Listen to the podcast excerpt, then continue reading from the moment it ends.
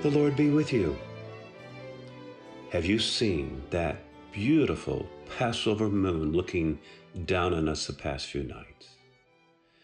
Well, that Passover moon is telling us that this is Holy Week. We are in those wondrous and holy days in which we follow our Lord Jesus from his triumphal entry through the agony of the cross to the glory of his resurrection. And I don't want to let these days just slip by us without stopping to think about the meaning of our Lord's passion, his suffering and death, and his resurrection. So, for today, I, I, want to look at the Apostle Paul's letter to the Romans in chapter 4. As Paul is pointing us to Abraham to show how we are put right with God.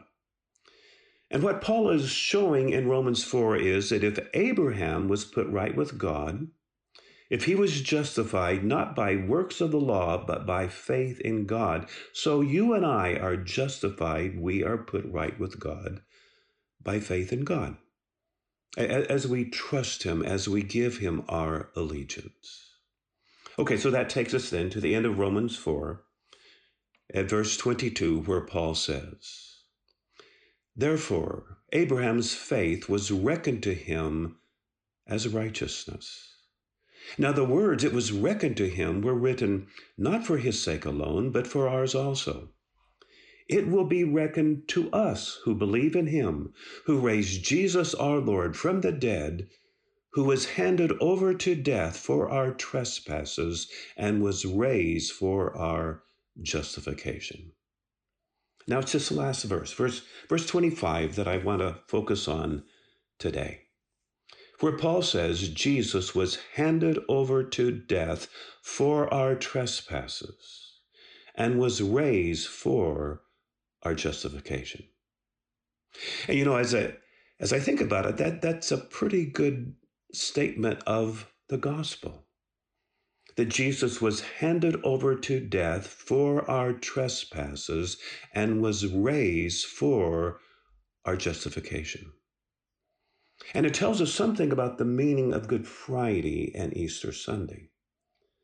That Jesus was handed over to death for our trespasses and was raised for our justification. Now, it is important for our understanding of this verse to to, to be sure about one little word here, and, and that is the Greek word dia, that's D I A. As Paul says that Jesus was handed over to death, dia, our trespasses, and was raised, dia, our justification. For see, the Greek word dia, it can be translated as for, as it is here, but dia can also be translated as because of or on account of. And that really is a sense of the word dia here, that Paul is saying that Jesus was handed over to death, dia on account of, because of our trespasses. And Jesus was raised, dia on account of, because of our justification. Now, some of us can remember the day when the FBI used to place the most wanted posters in the post office. And that was where people who were wanted for certain crimes, where their names and pictures were posted.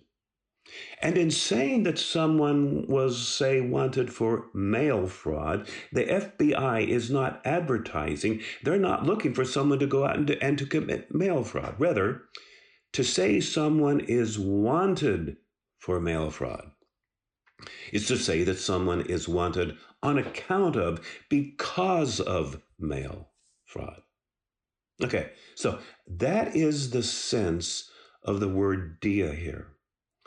That Jesus was handed over to death for, yes, or on account of, because of our trespasses. That's why Jesus died. And Jesus was raised for or on account of, because of our justification, because of our having been put right with God.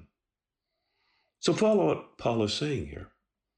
The Christ resurrection, it, it is the proof, It is God's assurance that we have been put right with Him, justified through the cross of Jesus Christ. As Jesus was put to death on account of our trespasses, and Jesus was raised on account of our justification. So you see, the resurrection, the empty tomb is proof, it is evidence that what Jesus accomplished on the cross is accepted by the Father as we are put right with God. We, we might think of the resurrection as God saying, Amen, to Jesus' words, It is finished. Yes, Jesus' saving work on the cross was finished. He was handed over on account of, because of our trespasses, and he was raised on account of, because of our justification. Christ's resurrection on Easter Sunday is God's assurance that we never need be in doubt about his forgiveness of our sins. So that if one sin of ours, just one sin of ours, was not atoned for, was not taken away by Christ's death, then, Jesus would still be in the grave.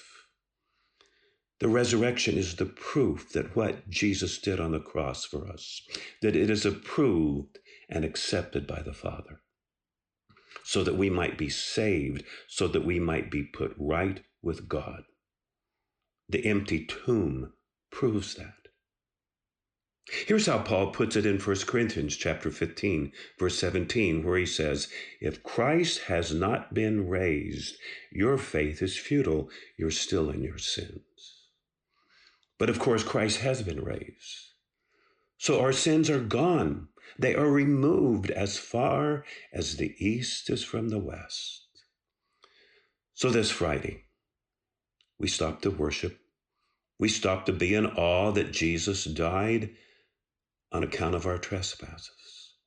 And on Easter Sunday, we worship that by Christ's resurrection, we have God's guarantee that we are put right with Him through the cross. Christ, we do all adore Thee, and we do praise Thee forever.